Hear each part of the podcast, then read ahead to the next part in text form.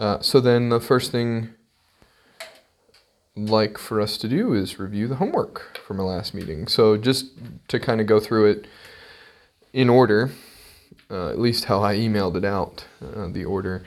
Uh, how was your experience reading Psalm 19? Tell me a little bit about that.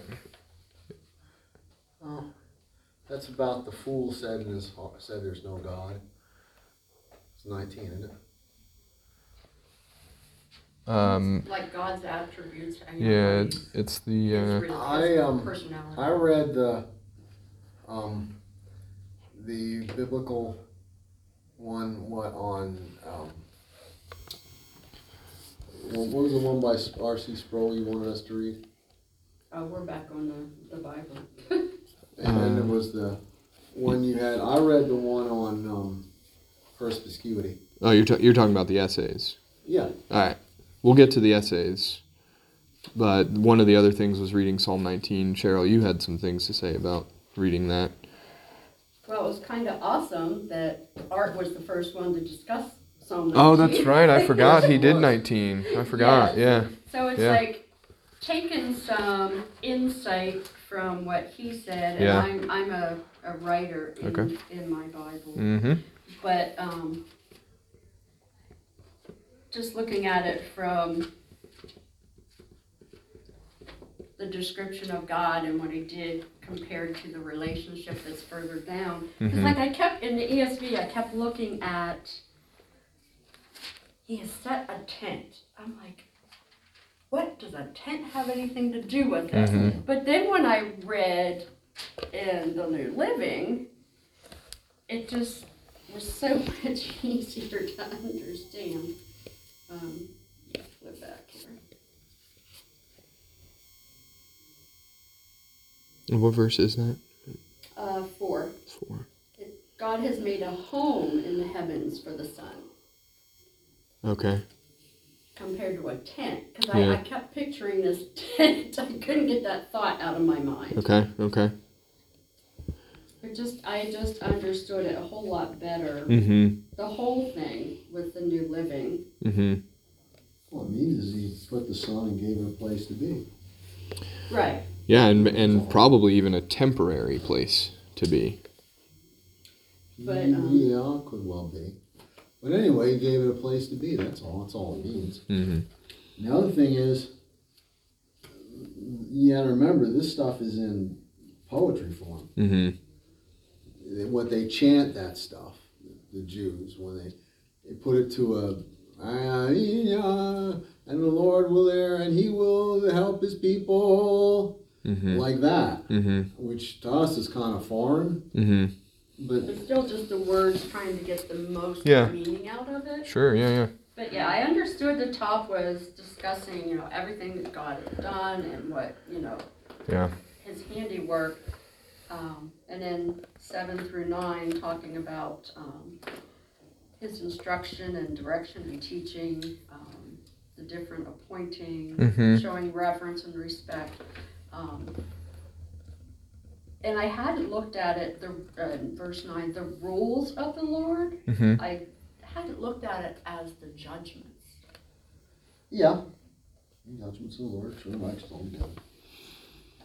That was one thing that Art had pointed out.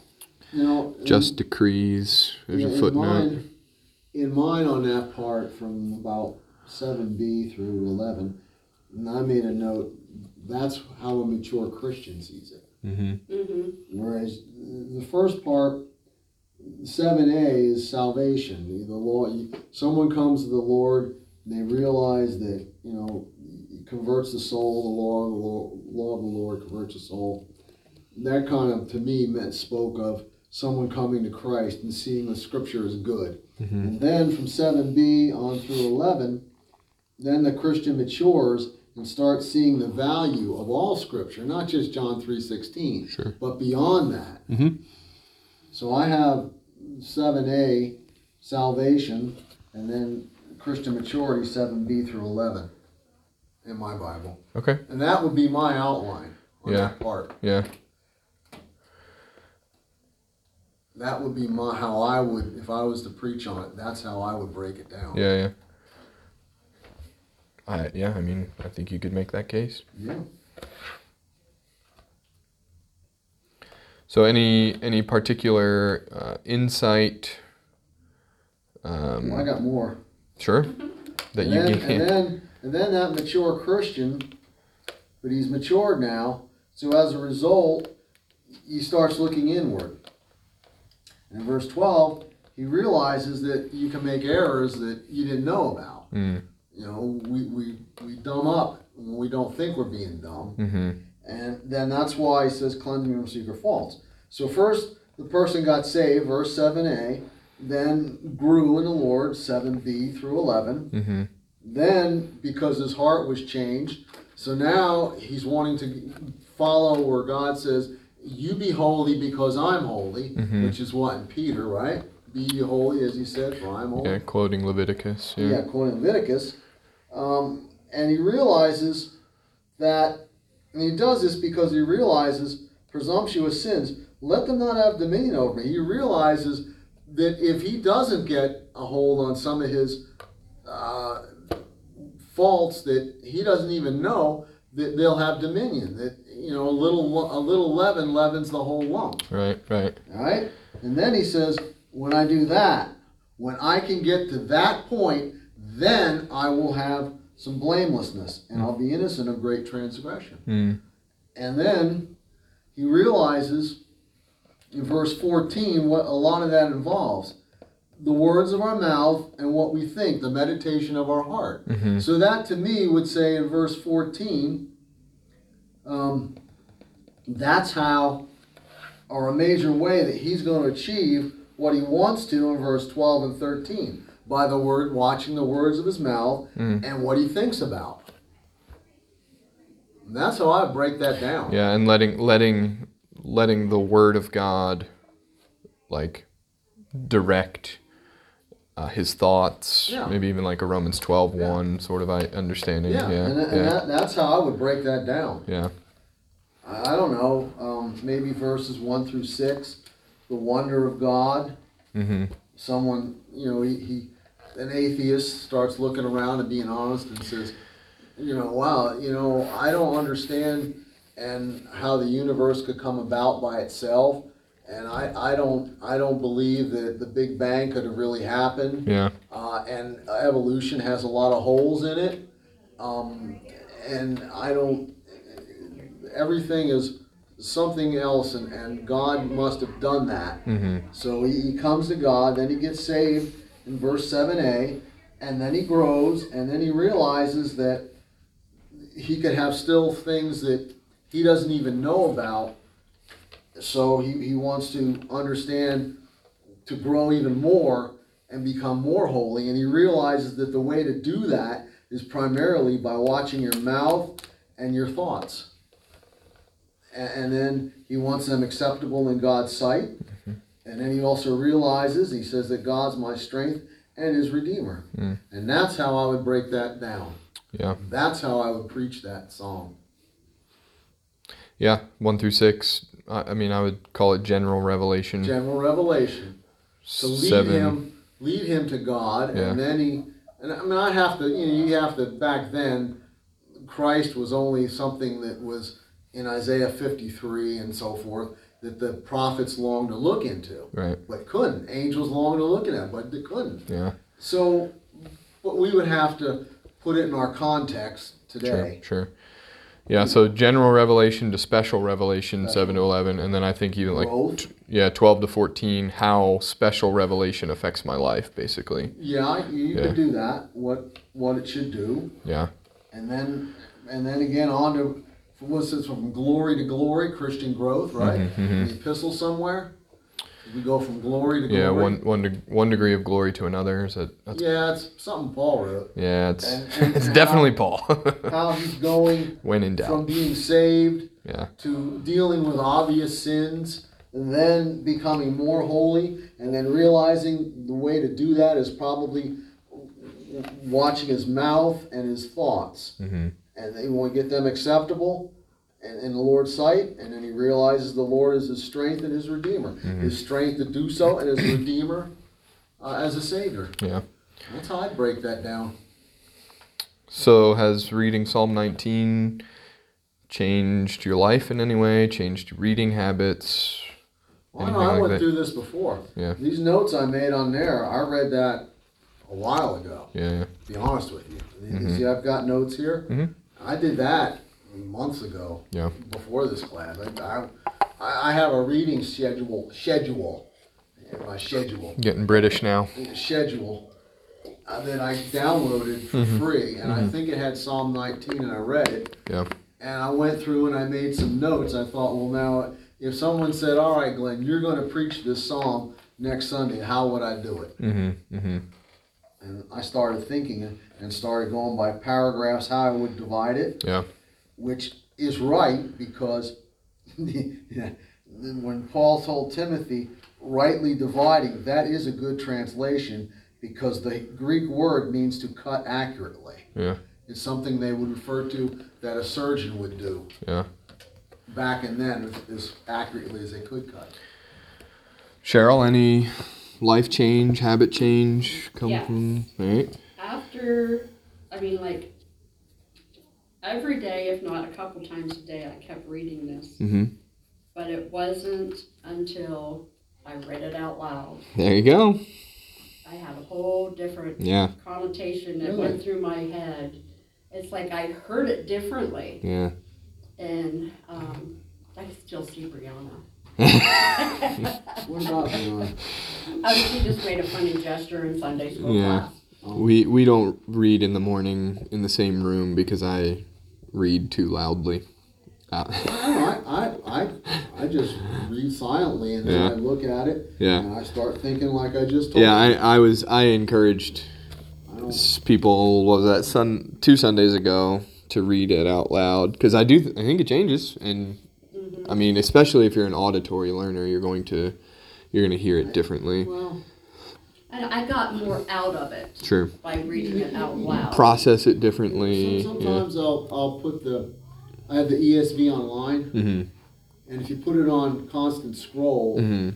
It just keeps going. normally it keeps going. Sometimes it'll stop and Yeah. but normally and sometimes when I'm stretching or something, I'll just put a part on Mhm. and as it's going through, it'll say something. And because I'm not looking at it, I can't really Yeah. spend a lot of time on it. I'll say, you know, what does that mean? How does that fit in? Then Yeah. I'll go back. I'll Yeah. make a note. Go back and look at that and try and figure that out and put it in your own words. Yeah. Uh, so then, anything with the Chicago statement? Learn anything interesting from the podcast? The Uh, Chicago statement was on what inerrancy, right? Yeah, I read that. With R.C. Sproul, that was Mm-hmm. From Chicago, yeah. Yep.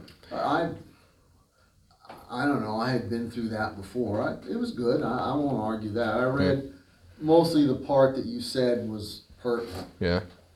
I agreed with it before I even read it. Yeah. To be honest with you. yeah. See, not knowing what inerrancy was, Uh huh. I had to Had to. read all Yeah. of this, and it was so cool that they had that many men in one room. Yeah. Was it two hundred? Everyone, 268. Yeah. Everyone agreed on it, and just learning Yeah. what it is, and then the um, statement that they made, Yeah. The um, there's the the authority of Scripture. yeah the there's five theological points and then ni- nineteen affirmations and denials. Yeah. Um, Yeah. Yeah. I read the one part that you said that was most pertinent. Yeah. So It, it didn't change my views. I agreed with it. That's good. So you would affirm the statement? Would you affirm the statement? Oh, Oh, yeah. absolutely. As would I. Absolutely. Yeah. Yeah, I, I think it's a very clear and as near to exhaustive as you can be Yeah. on. And, and, and it's a divider. Yeah. It's a divider. Boy, I'll tell you what. I, I don't know if I was running a church and I was looking for a pastor or an elder, I'd say you need. We're going to print that out, Yeah. and you need to sign it. Yeah. I that thought you it was. agree with it. Yeah. You need to sign that. Right. If you don't sign it, well then you need to go down to the Episcopalian or the United Methodist, and you need to ask them for a job. You won't have any trouble with this with this document there. Yeah. They won't have it.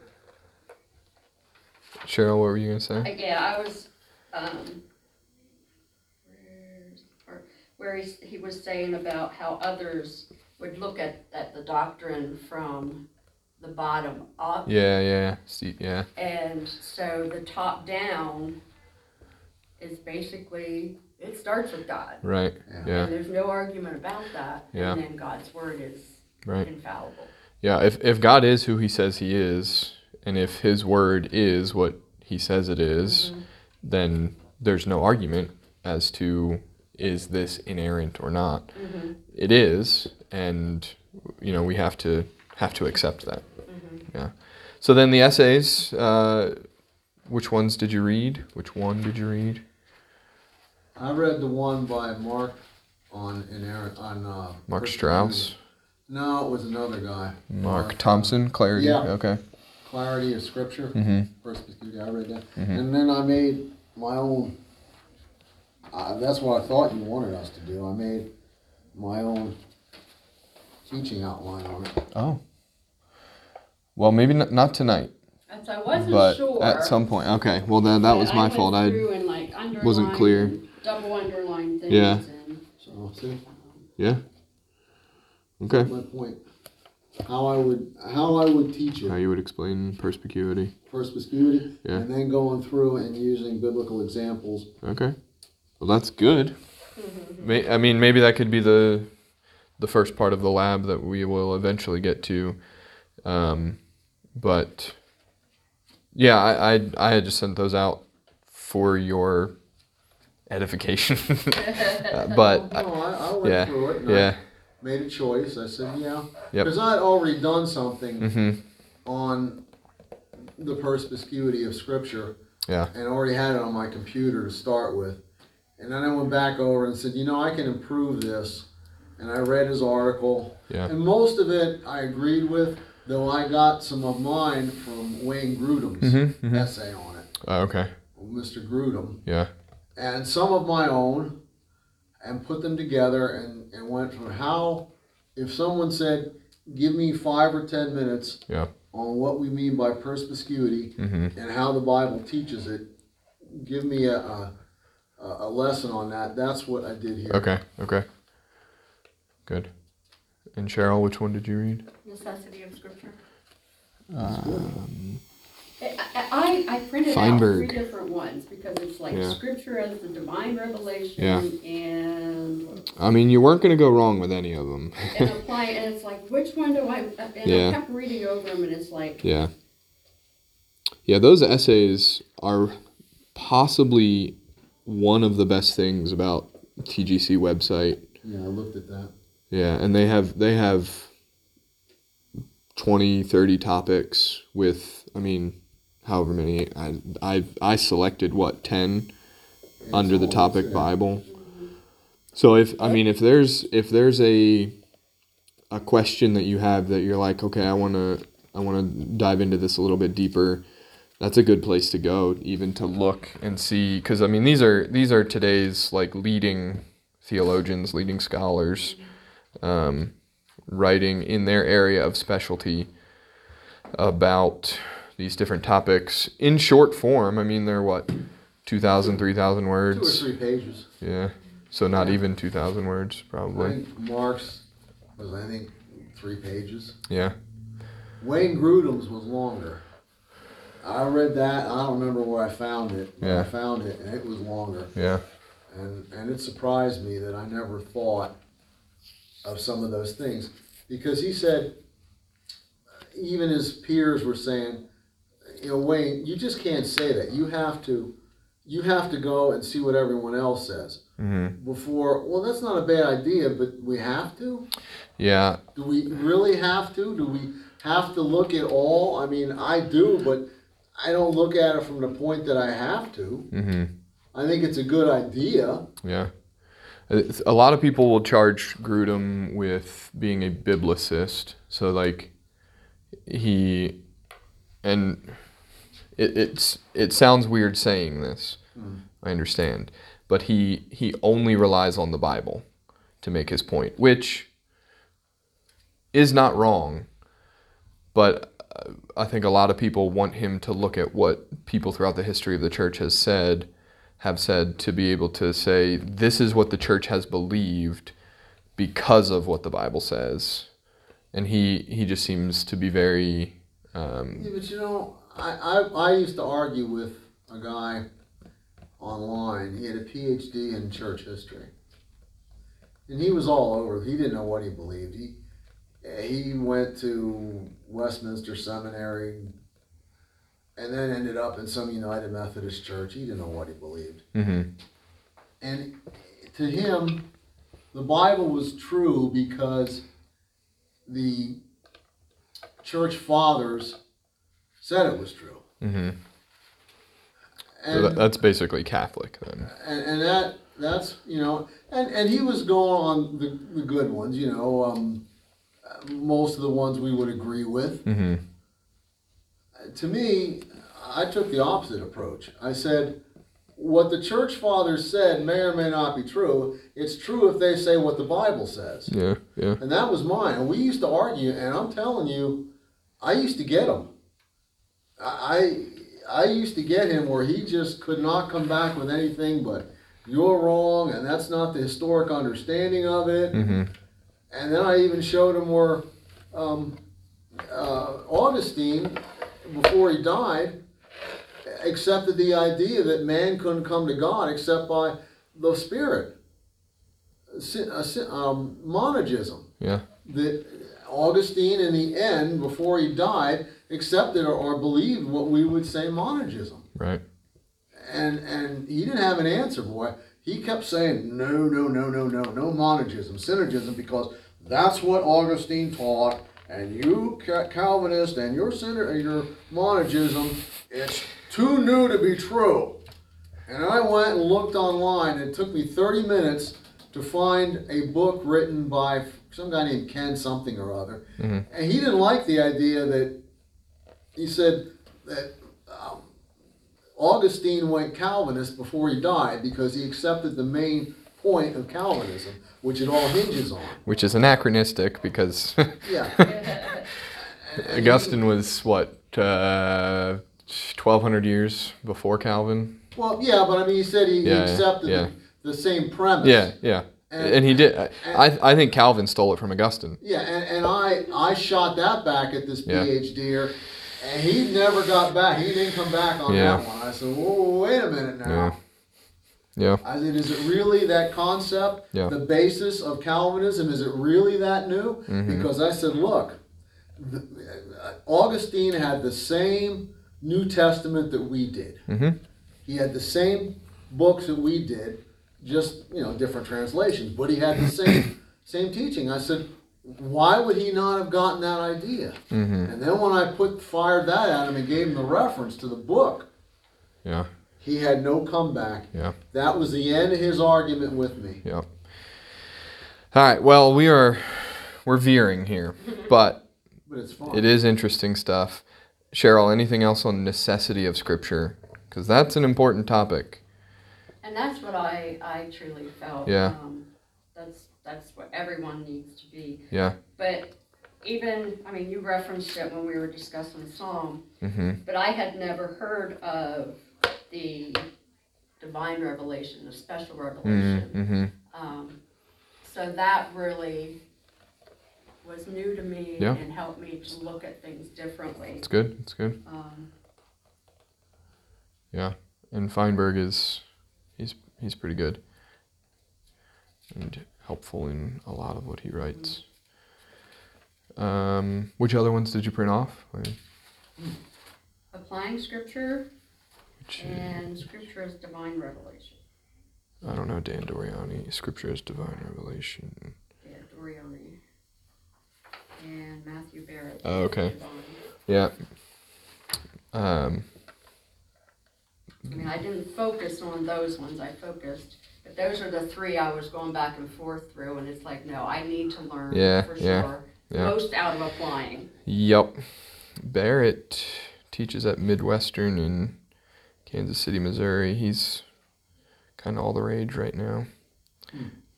Um, he did his PhD at Southern under Bruce Ware. we had lunch with Bruce. He's he's one of the nicest guys you'll ever meet. But neither here nor there. So we're talking about study methods tonight. Um, so uh, I, I think I laid laid out the case last time for why I'm starting where I'm starting, um, and looking at how to how to read scripture, how to study scripture first before we get into any sort of teaching of scripture, because you can't teach what you don't know. Um, and so, um, what I want to talk about tonight is I think one of the best and and best because it's it's simple. Um, best methods to study scripture, uh, and it's a three-step process. There there are probably others who would add steps or sub steps or something like that. Uh, but it's simply interpretation, observation, application. And we're going to look at those tonight. It's called the inductive Bible study method. Um, and I mean, I'll just, I'll, I mean, I'll, I'll level with you. It's not rocket science, right? So, so all you're doing is, um, I think, I think, I think it's Piper who says, you just stare at the text. Okay, you just, you just have to look at it and be so familiar with it, so saturated with it that uh, you start start to see all of its parts and how those parts come together into um, the whole of what it's teaching.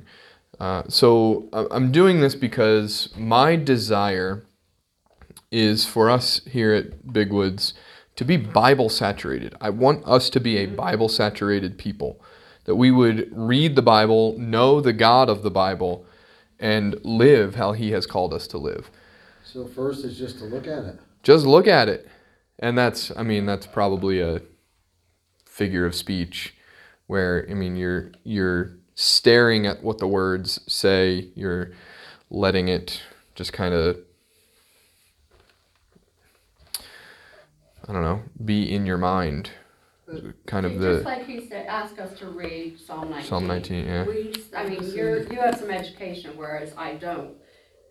To just start and look at the words, read through Yeah. it, keep reading through it. It's not that I'm gonna read through it and analyze it the first time. Right. I don't know. I started asking myself questions. Yeah. What does that mean? Mm-hmm. What, and I'll, I'll ask myself too. Well, what- you know, you, you need to keep your enemies closer. So I'll ask, what problem would an atheist have with that? Yeah. And the reason I ask that is, I want to know why they're gonna, how they would cut that down, and I'm already trying to develop my defense against them. Sure. So I know what I believe, Yeah. and, and I don't know. Then and the big one I ask is, how does it fit in the rest of the Bible? Yeah. Is is there some other part that goes along with that? Is there some Mhm, other part that can explain that? Yeah. That to me is is critical. Yeah. Does that line up? Or again, especially look if it's down and, and if your Bible lists it in funny type, that means it may it may well be quoted in the New Testament. How is it used there? Yeah. I mean, that, that, that to me, I don't know. I mean, I read it and I immediately start questioning it. Immediately. Right, right. So that and that's part of this process.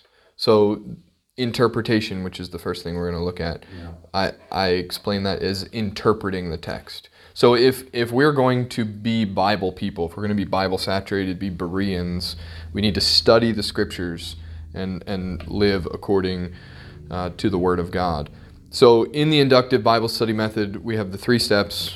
I've already mentioned them, but just for reiteration's sake, it's observation, interpretation, application. And I do think it has to go in that order. I don't think it's healthy to start with application.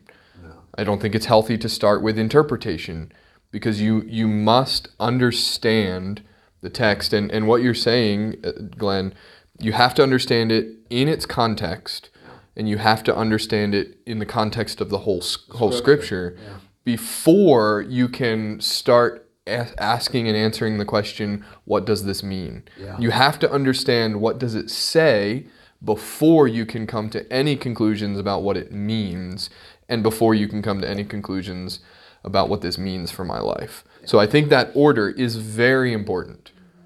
So so basically if we were to reiterate and change the words observation, interpreta- interpretation, application, we would say what does it say? What does it mean? And what does it mean for my life? And so the process of, of answering the question, what does it say, starts with reading the text, reading it, reading it, reading it, and noticing things about the text. So with the inductive approach, you explore the Bible and arrive at conclusions only once you've compiled all the evidence. So, I'd like for us to go through this process, and I want to define more specifically each one of these, and then give time for us to observe things together uh, and interpret and uh, apply in our remaining time. Um, but the goal of observation is to interrogate the text. And so, only once we have observed from the text do we move on to interpreting the text. And so, this this this is founded upon uh, something that you may have come across in some of the articles. Uh, there's probably even an article specifically on this, but the meaning of the text lies with the author of the text. And, and even as we talked last time, we have to consider the human author and the divine author. And so uh, I like to say it this way the text cannot mean for us something that it did not mean for the original audience. So the meaning of the text is going to be the same, but how we apply that meaning is going to be different in our context and in our culture. And and, and even even Spirit of the law. Right. And so so even for the three of us sitting here in this room, we're going to hopefully come to the same conclusion about what this text means, but it's going to affect us differently.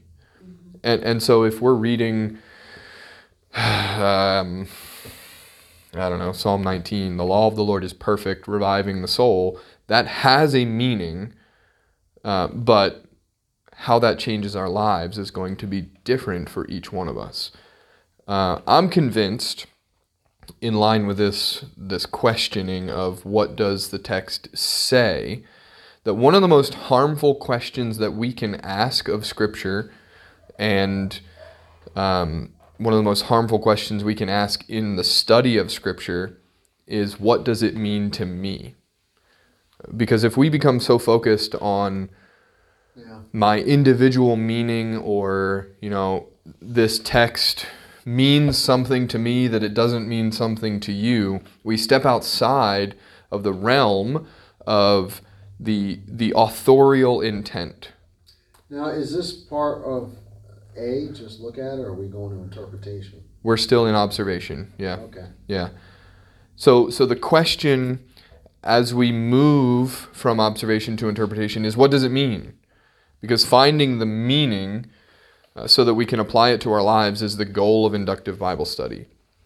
And this is a method that works for anything from personal study of scripture to preparing to lead a Bible study or preach a sermon. So no matter what passage you're studying, the process is the same. You observe from the text, you interpret the text, and then you apply the text. So, some tools for observation. How can we go about this process? Well, you can look at different translations. Um, using different translations will help you understand the text better. Um, the the way Scripture is translated, if we look at it as a spectrum, we've got word for word and thought for thought. Yeah. So so word for word, we're moving over to, to like the New American Standard, NASB, um, ESV, uh, New King James. New King James. King James is moving a little bit more to this way. It's not it's not in the middle by any means, but some of some of the ones in the middle we might say like um, NIV. depending on which year. The NIV 84, which I have. yeah, Or is I had. yeah I is got rid of it. ah. the 84 is one of the. It is the best I NIV. them. Well, the 84 was good, but when they came to like the 2011, I don't. I don't trust them. Yeah. I don't. I don't argue with you that they're talented translators and Yeah. that they know a lot more Greek than I ever will. I won't Yeah. argue that. yeah, The problem is they believe a lot more critical scholars than I do. That's exactly their problem. it, in the 84, that was not as much the case as it is in the 2011, Yeah, even like- the TNIV, Like- like those sort of things. Usurp authority versus have authority. Yeah, yeah. Yeah, Yeah. going gender neutral in in some of those. Yeah, I, I, I don't trust them. And, Yeah. And uh, now most people would say, well, Glenn, you're too narrow. well, we can argue about that. and Yeah. You'll probably lose. I I don't like Living Bible. I, I don't like the NIV. My favorite is the New King James. And there's a couple of very good reasons for that. hmm One of them is that this this version of it, a Scofield one, it, it'll bolster your confidence in the scripture because it lists most of the variants and what they mean. hmm hmm And I'm telling you, a good 90 plus percent of them, it says the same thing in a different way. Yeah, It doesn't change. Doesn't change. right. Now, the, the Jewish people wouldn't like me because it does the same in the Old Testament. Sure. compared to the Syriac, hmm the Septuagint, Mhm. uh, Latin Vulgate.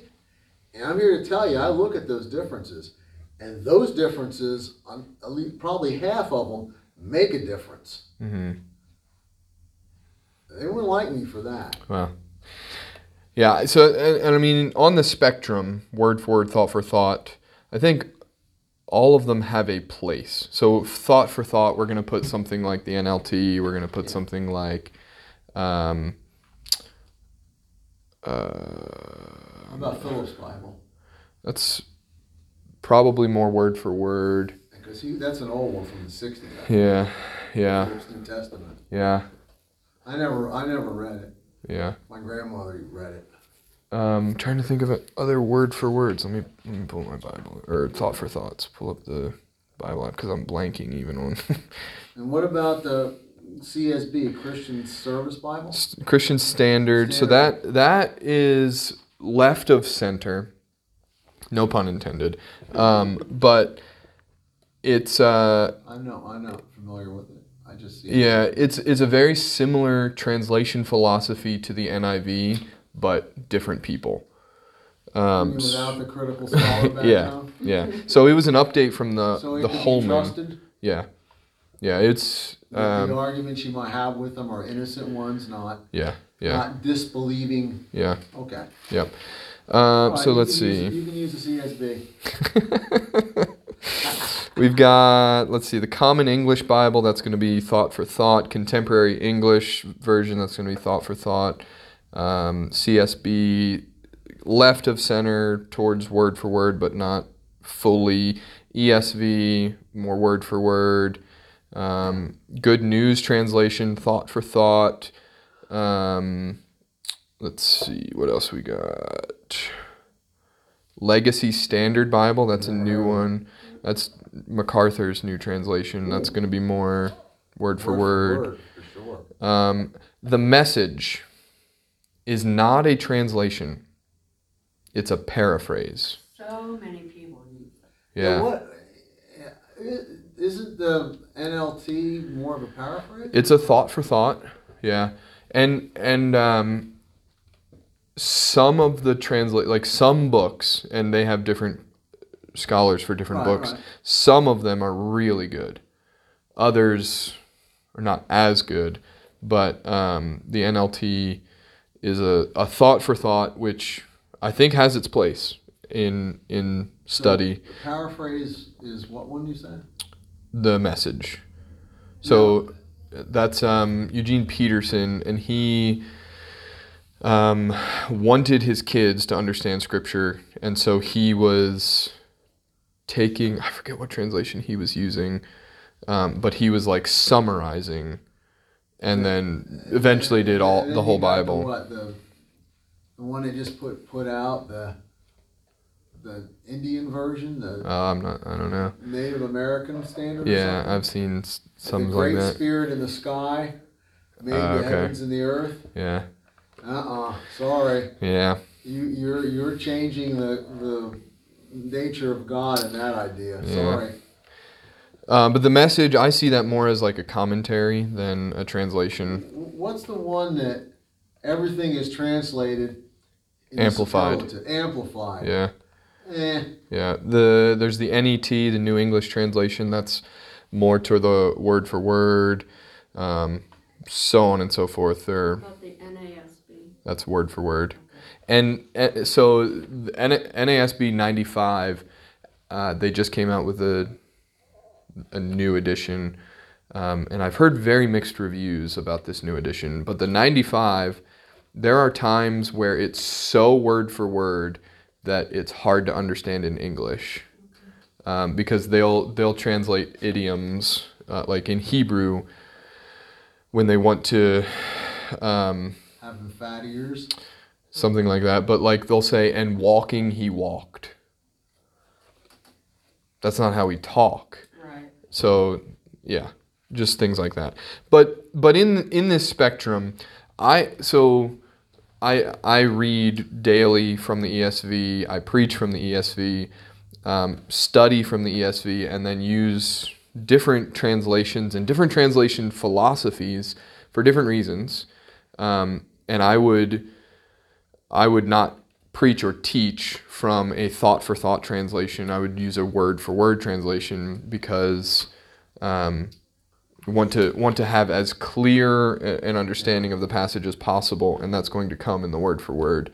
Um, so I highly recommend the ESV. ESV Study Bible is great. Um, I have it. one of the one of the most important things that you can do in um, studying scripture is you may make fun of me for this that's fine is read the introduction to your bible. So th- in the first few pages you've got the translation philosophy and you've got all of the um, the the different like in some Bibles you'll have words that are italicized mean that it's not in the original but it's been added in English so that you can understand it. It tells you about all the footnotes, it tells you how to use the glossary, the index and all of those sort of things. So if you want to study deeply with the Bible that you have, read that introduction. Yeah. Uh, this the process of observation. We we're asking question questions of the text. So what we want to do in observing is answer the five W's: who, what, when, where, why. So we could expand those to say something like who is speaking to whom? What are they saying? When are they saying it? Why do they say that they are saying it? What is the context, etc., etc.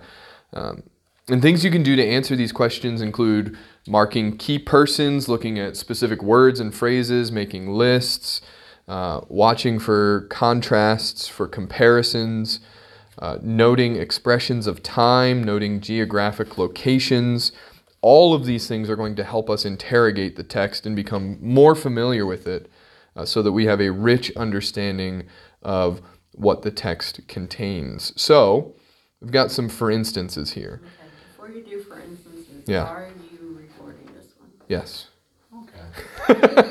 I missed a lot of those. Sorry, I and I'm trying. I, I don't want to move too fast, but it's also already seven o'clock. So, it um, goes by when you're having fun. yeah, it really does.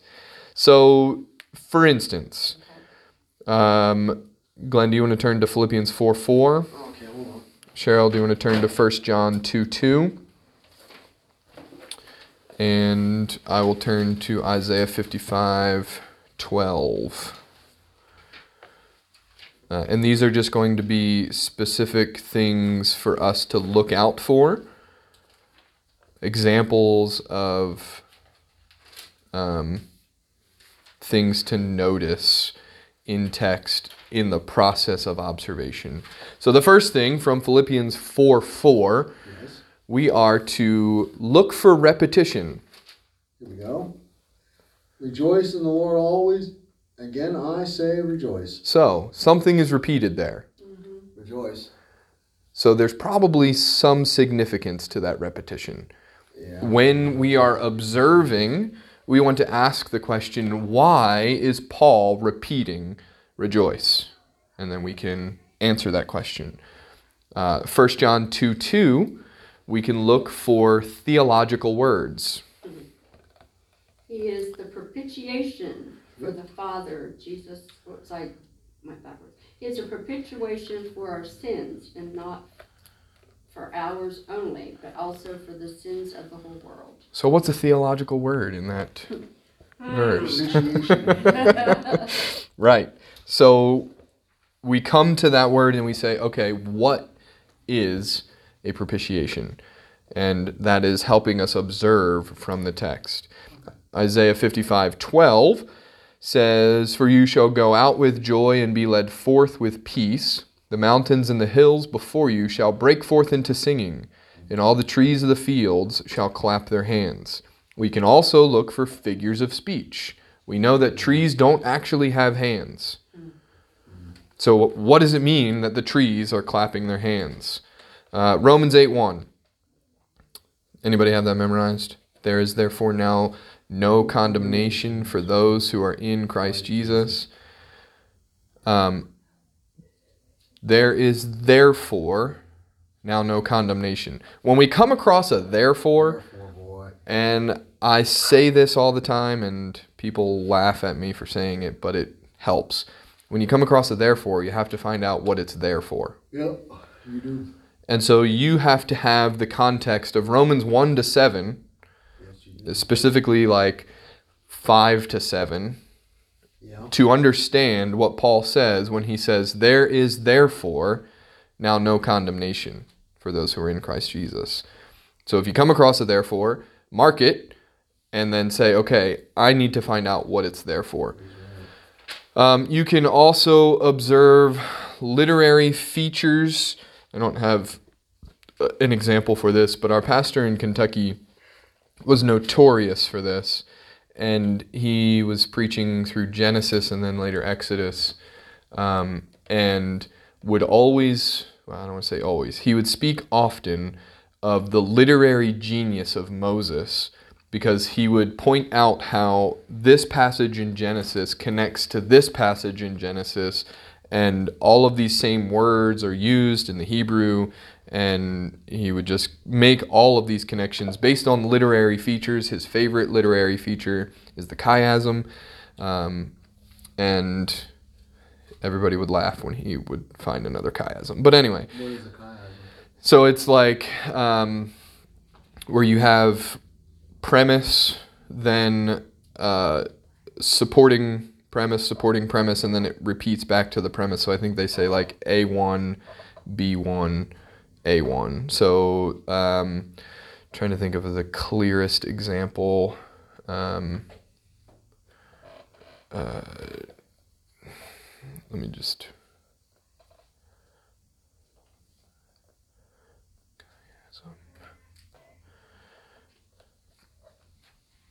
Example.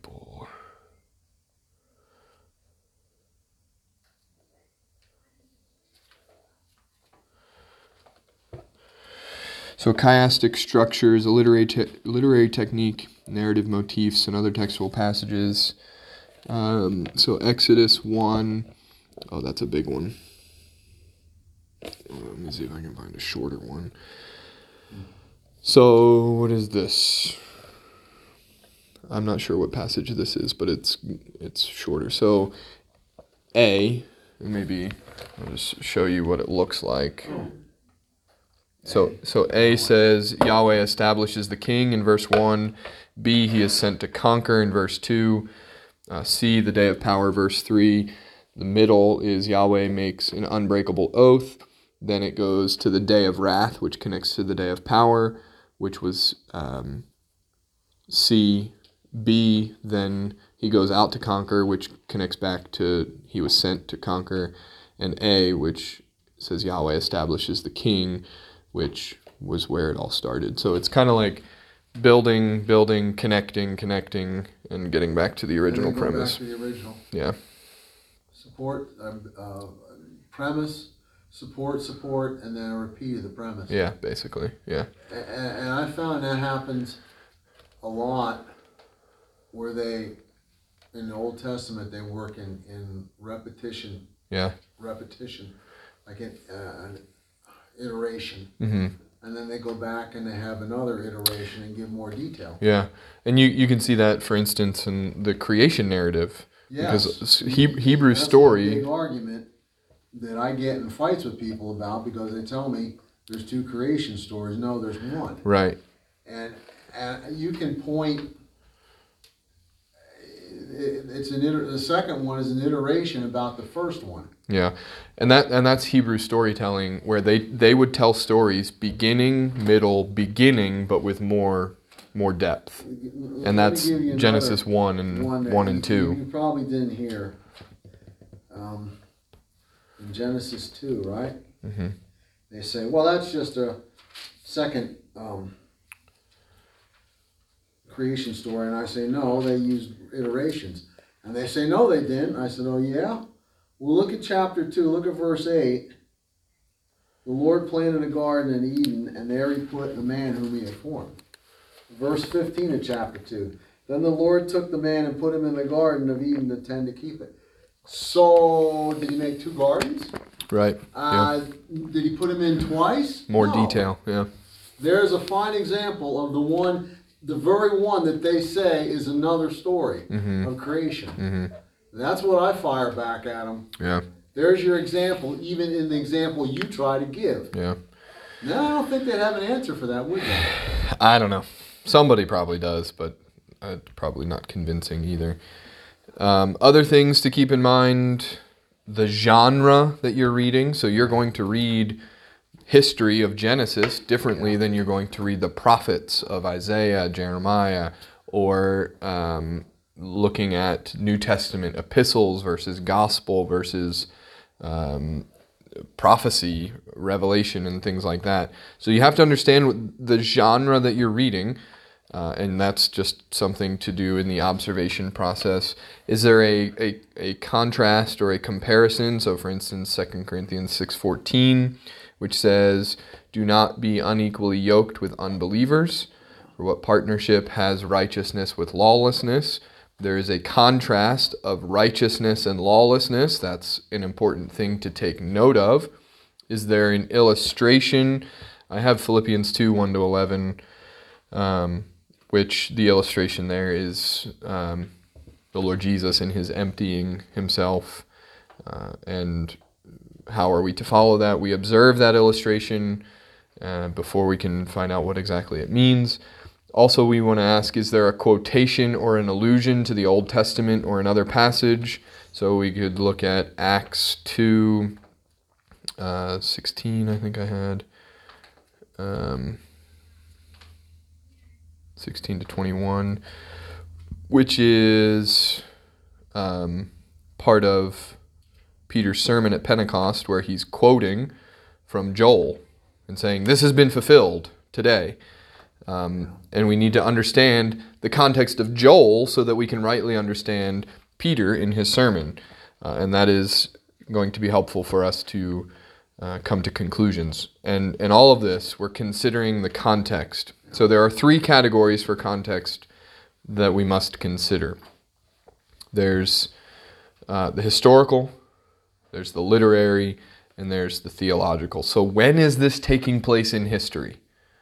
Is this Genesis taking place in the time of, of Genesis? Is this um, in the time of the exile? Is it the, in the time of um, the Second Temple? Is this um, is this in the time of the days and life of Jesus? Is this New Testament? Is this Old Covenant? Is this this that or the other? Um, we need to know when it's taking place so that we can understand what it would mean to the original hearers, the original audience, so that we can better understand it uh, for ourselves. We need to understand the literary context.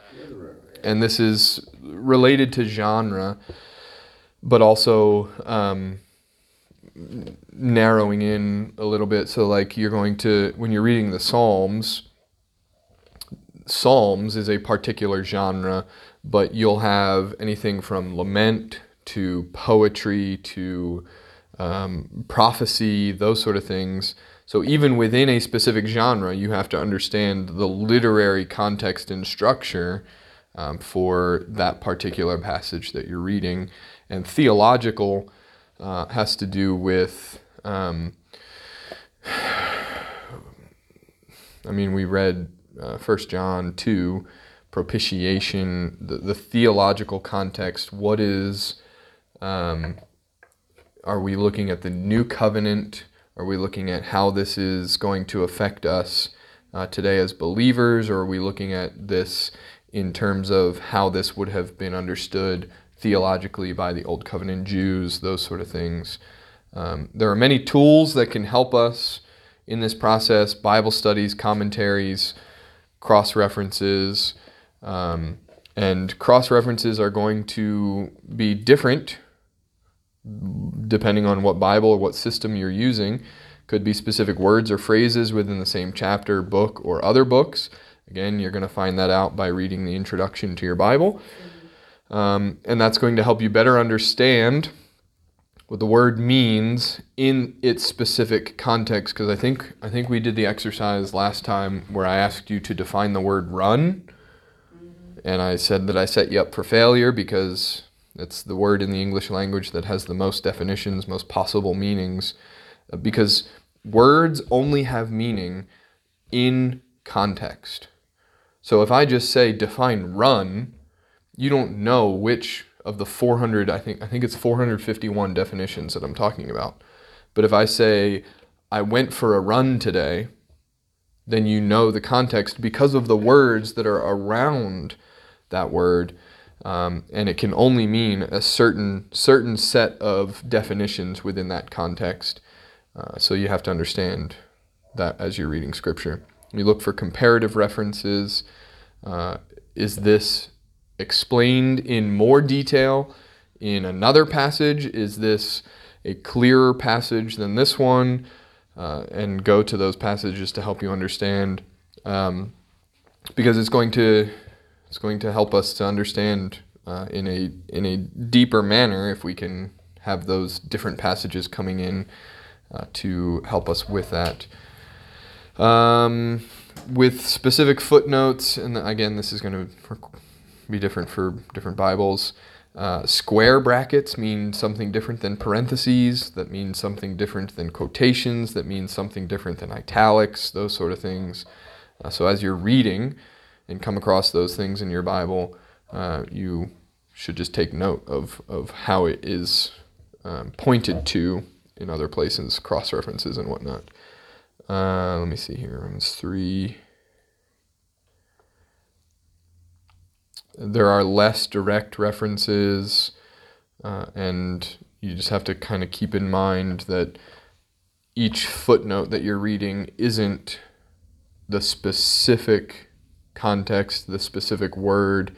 It could be a, the similar idea uh, that is being expressed. It could be a quotation. It could be a cited from. Uh, but you have to look at your individual Bibles to understand that.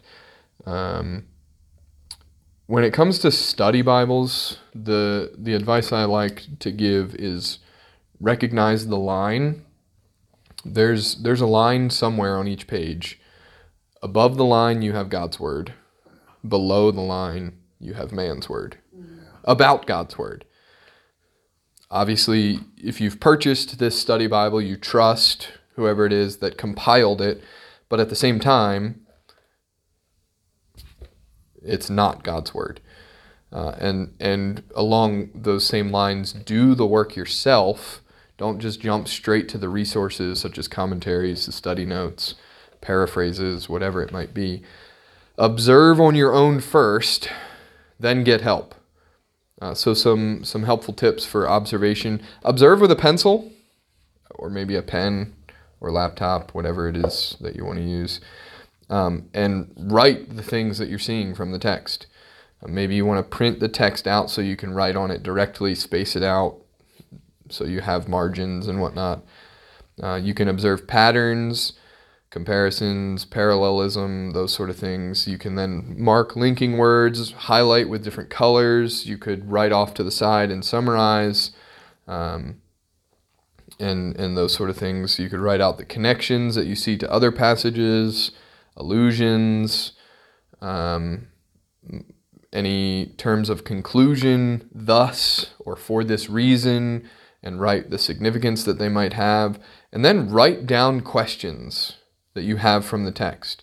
They could be questions of fact, such as, Where was Susa?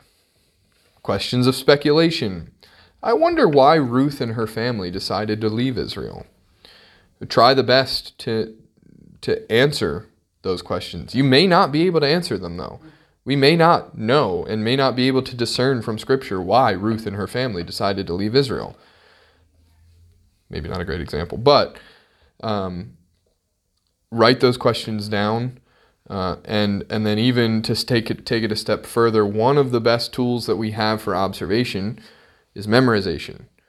Is that you put the passage in your head, and you'll probably notice things throughout the day as you call it to mind in meditation.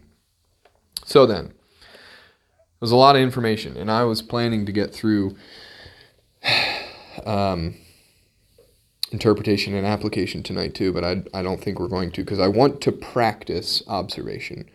I don't want to just give you all of this information and then say, all right, now go figure it out for yourself. Um, so we can we can walk through this process together, and I think I think I want to set a timer. I want to set a five minute timer. Uh, we're going to turn to 1 Corinthians chapter 2 and look at verses 1 through 5 and we're going to make observations. Um, I wrote some of my observations down. Uh, you can do the same with your observations here tonight. Um, but we could do this. We could do this out loud or quietly. I don't know. What do you? What do you? Give us maybe a few minutes to Okay. jot some notes, because she's got paper and I've got paper. Okay. So what were we trying to do again? 1 Corinthians 2 1 to 5, observations from the text, questions you might have, connections, um, yeah, basically all the stuff that I just ran through. Uh, so I'll give you give you three minutes, and then we can come back together and uh, talk about some of them some more. So three minutes starting now.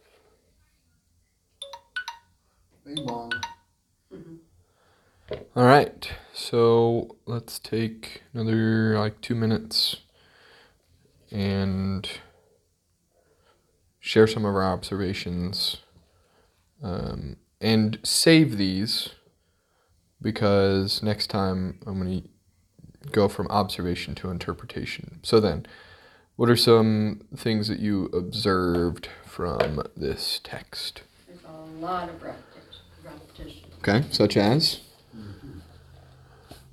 Um, he used the, um, testimony of God, the power of God. Hmm. Um,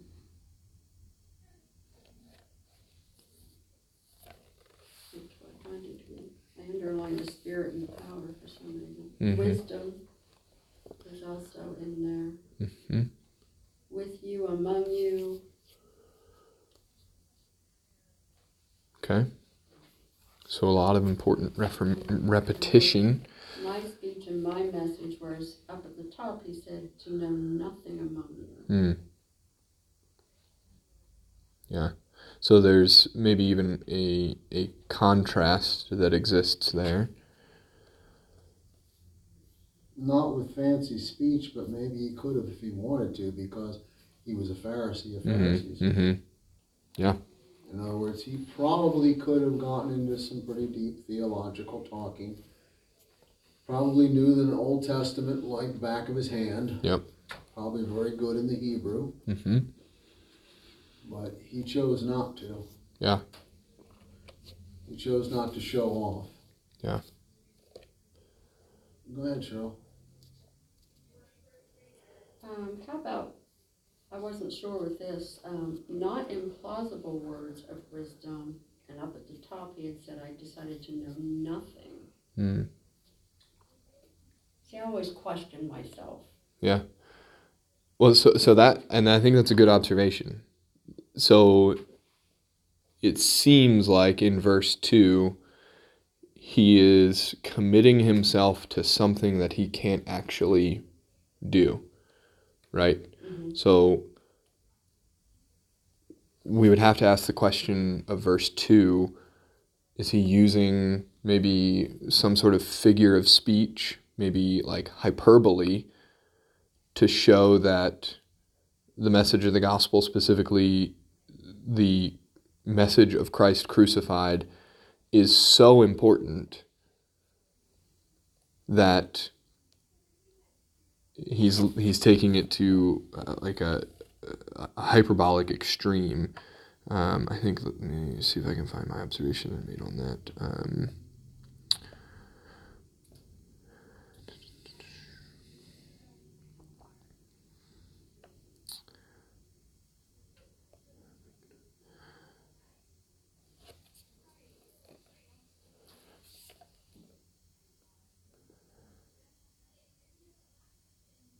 verse 2 uses hyperbole.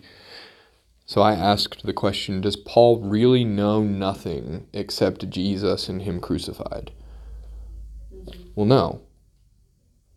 But what does he mean by this? And that is more in the next step. But the observation, I think, is that the message of Christ crucified is the central salvific event. So Paul puts primary emphasis on it, and then we could even compare that with 1 Corinthians 15. So I delivered to you of first importance. Yeah. And so I think I think he's using this this figure of speech, this hyperbole, to say this is what matters. And so even then when you come down to the plausible words of wisdom, um, there's there's connection there to things he writes elsewhere um, which the observation I was making from this, um, he's contrasting something. And so we ask the question what is the contrast? It's the lofty speech versus what he did, which was not lofty speech. So then, maybe we would have to ask a question well, who, who was using lofty speech. And I, I think that he could be referring to the super apostles of 2 Corinthians 11:5 which then we have to to ask okay so Paul's writing in 1 Corinthians referencing something in 2 Corinthians we have to know more about a few things the dates of both 1 Corinthians and 2 Corinthians and how the New Testament is organized so 1 Corinthians is written in 53 54 ish 2 Corinthians in 55 56. So we're reading. I think I might have reversed those actually. 1 Corinthians was written after 2 Corinthians, so I reversed those. Um, 1 Corinthians was written in 55 56. 2 Corinthians was 53 54. Mm-hmm. So we're out of order. So it's not chronological. But we have to we have to think about the date a little bit more. No matter where you are in the book, it's helpful to know when it's written because this allows you to understand better the reason for which the book was written. But from there, once we know that um, 1 Corinthians was written after 2 Corinthians, we have to say, well, why is it 1 Corinthians then? It's because of how the New Testament is organized. We've got the Gospels, then the Epistles, Paul, then General, and then Revelation. The Epistles are organized from longest to shortest, not chronologically. So that's how it could make sense. And that's what a lot of them say. Yeah. It's longest to shortest. Yeah, yeah. And that was done in like I don't remember when it was because I guess they would have had it in that order in like Reformation era. But they decided to put them from longest to shortest. Wasn't a good idea. Yeah, probably not. No. Well, you you can organize it however you want. but that's that's how I can say it's probably that Paul is referring in 1 Corinthians to someone that he's talking about in 2 Corinthians, the super apostles who are coming onto the scene and, and are giving all of their qualifications and they're using all of this lofty speech and, and whatnot. Uh, the specific reference is 2 Corinthians 11 5 which um, says, Indeed, I consider that I am not in the least inferior to these super apostles, even if I am unskilled in speaking. I am not so in knowledge. So, so he's using similar similar language. Even now, and my question would be, are these apostles just ones that stepped up and thought they could stick their nose in it and, hmm and do a better job? Or, I mean, in other words, were these just, um, I don't know what the word would be, hacked preachers? Uh, yeah, I think he's using the the phrase super apostles kind of like to make fun of them. yeah, in, Yeah. in a derogatory Yeah, manner. a pejorative. Because Yeah. he did speak too that others preach Christ out of envy, some Mhm, mhm. for money. Yeah.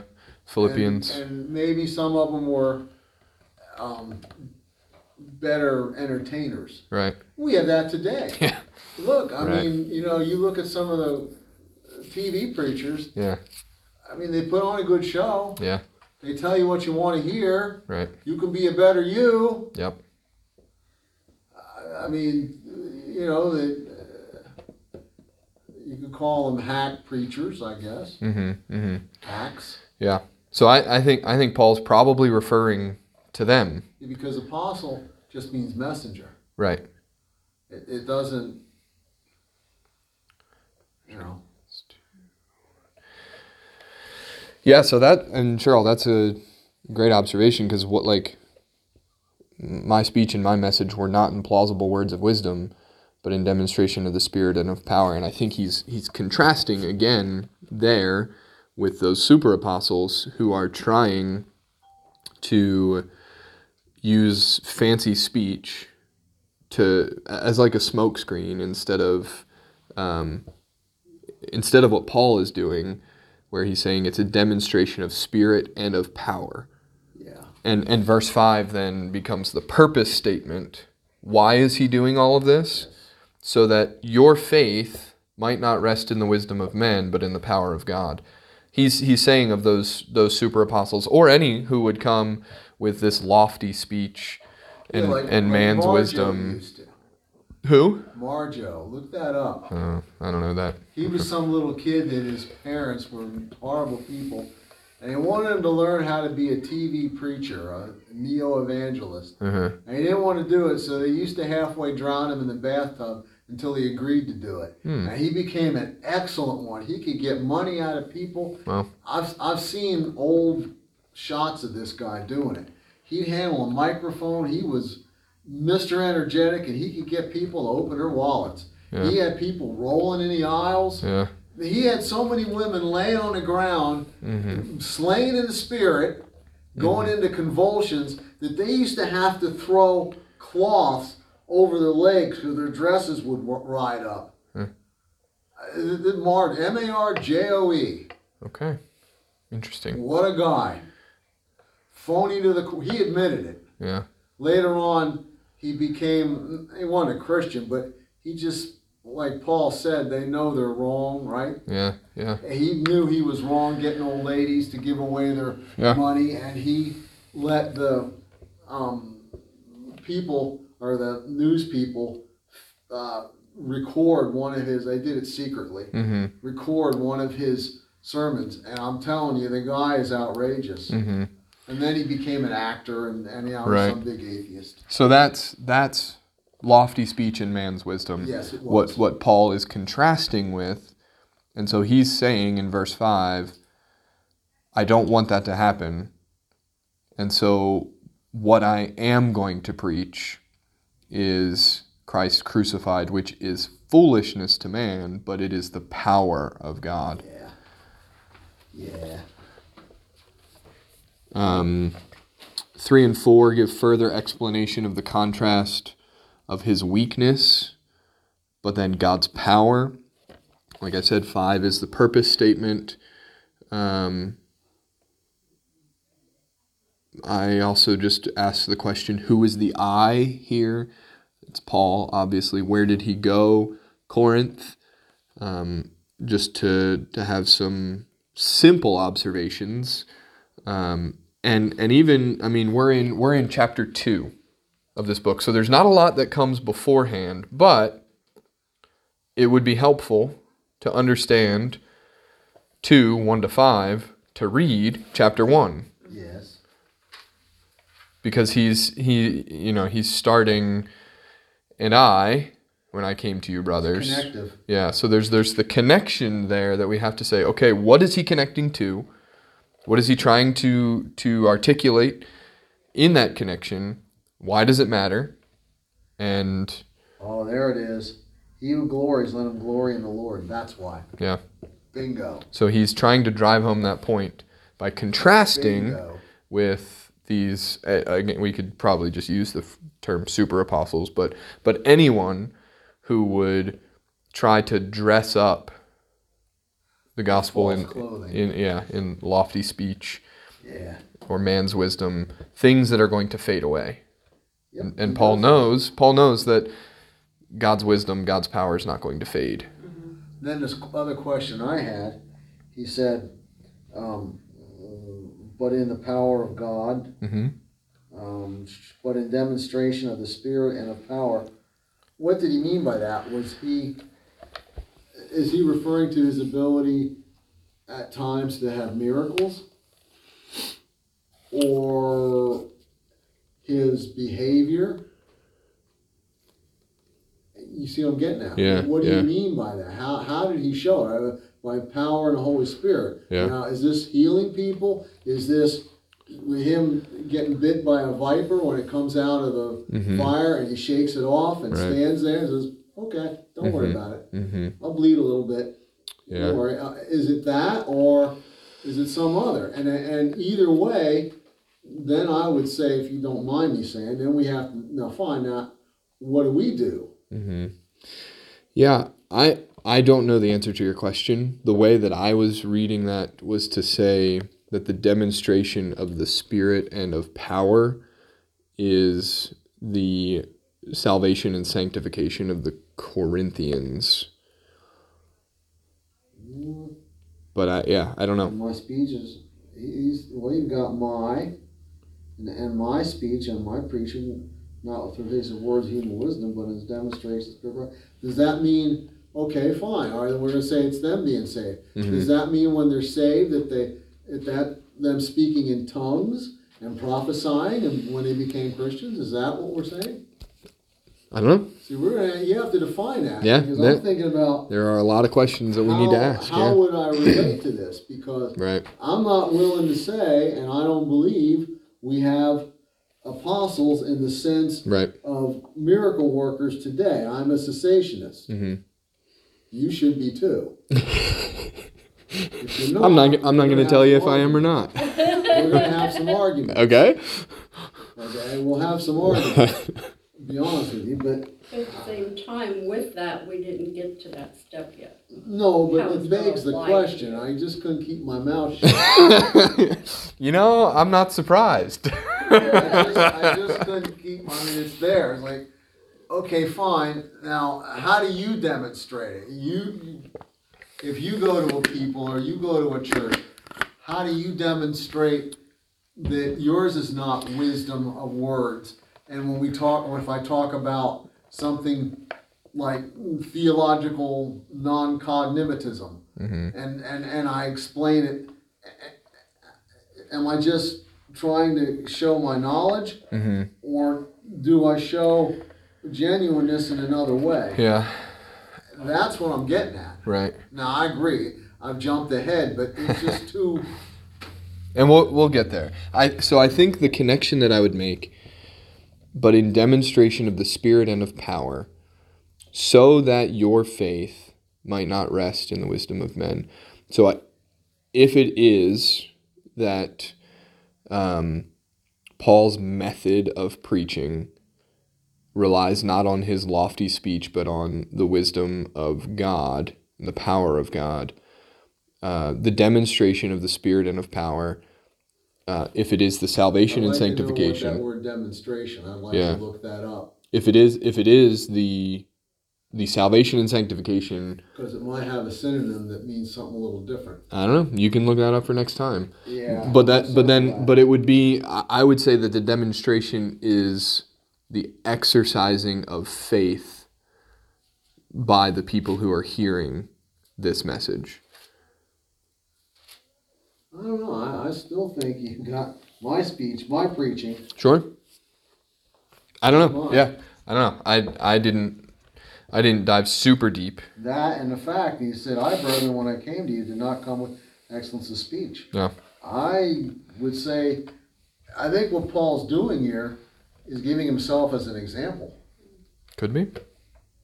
All right. In other words, you know, this is what I want, and I'm giving you an example, and this is what you should do. And he said that in other. He said, uh, what he said that you follow me and I follow Christ. That's somewhere in the epistles. Mm-hmm.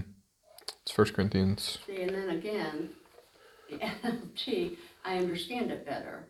When I first came to you, dear brothers and sisters, I didn't use lofty words and impressive, impressive wisdom to tell you God's secret plan. For I decided that while I was with you, I would forget everything except Jesus Christ, the one who was crucified. Mm-hmm. Yeah. So he, yeah, the the primary thing that he wants them to know and understand is the importance of the crucifixion. Yeah. All right. Well, we're technically out of time. We've been out of time ever since I've been Twelve minutes ago. mouth. No. um, so keep those observations and feel free. I mean, observe more. Uh, what I would like for us to do next time is to move into interpretation and even get to application so that we can So that's what you want. keep huh? going. Yeah, so- observe more from this passage and interpret. Uh, well, yeah, I mean, if I, I want to talk about interpretation and application, if you want to move forward in the process, feel free. Um, but that's that's what we'll that's what we'll focus on. Interpretation and application. Yeah, yeah. Um, which this was basically going to be your homework anyway, which was to find another passage, another text, and to do it on your own over the next month. Um, Might as well do this one. yeah, and so we will come back, and if there are, if I mean, if new people show up, um, we can briefly step back into observation so that they're aware. But we can also just Tell um, them to look at on the line and, and and get the class that way. There we go. Um, And and if they want it, they'll do it. yeah, and if I think of anything else, I'll email you. Interpretation and application next week. So you want us to come up with our own on that, or and then read next week what we thought?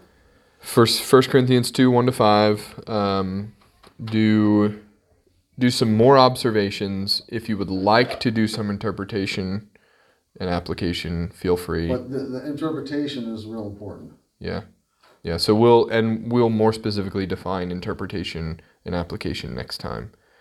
Um, but right, that's- um, I'll see if I can come up with some more. But those three that I came up with, mhm. I think are pretty solid. I mean, Yeah, one of one of the um, one of my assignments when I was in seminary, I think it was my hermeneutics class. Um, we we were given a passage, and we were told to make fifty observations or something. oh yeah. And we came back the next week, and he said, "All right, I expect fifty more for next week." Oh, And How long of a passage? I don't know, five, ten verses, something like that. And did you guys come up? You come up with a hundred? Yeah. But then he said next week, all right, I want more. Next week, I want more. It wasn't always 50, but we had to continue making observations. Um, and it was surprising. The longer you think about it, the more you can observe, the more questions you can ask, and those sort of things, which was a fun exercise. But now that I've told you about it, I can't say for you to do it because you'll be expecting, oh, he's going to say 50 more for next time.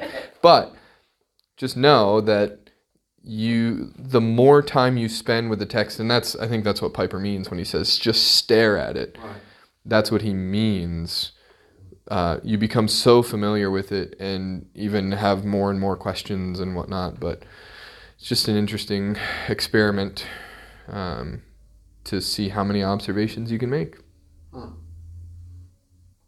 Okay. But that's where we'll end. Thanks for coming. I will pray and we can go home or wherever we're going. Father, thank you so much for your word.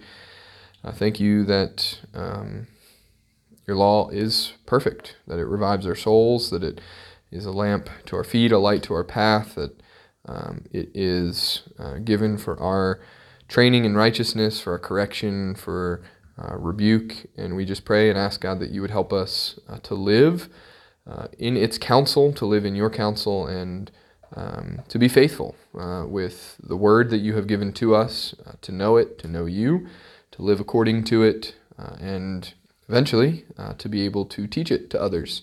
Uh, we're thankful and we pray all of this in Jesus' name. Amen.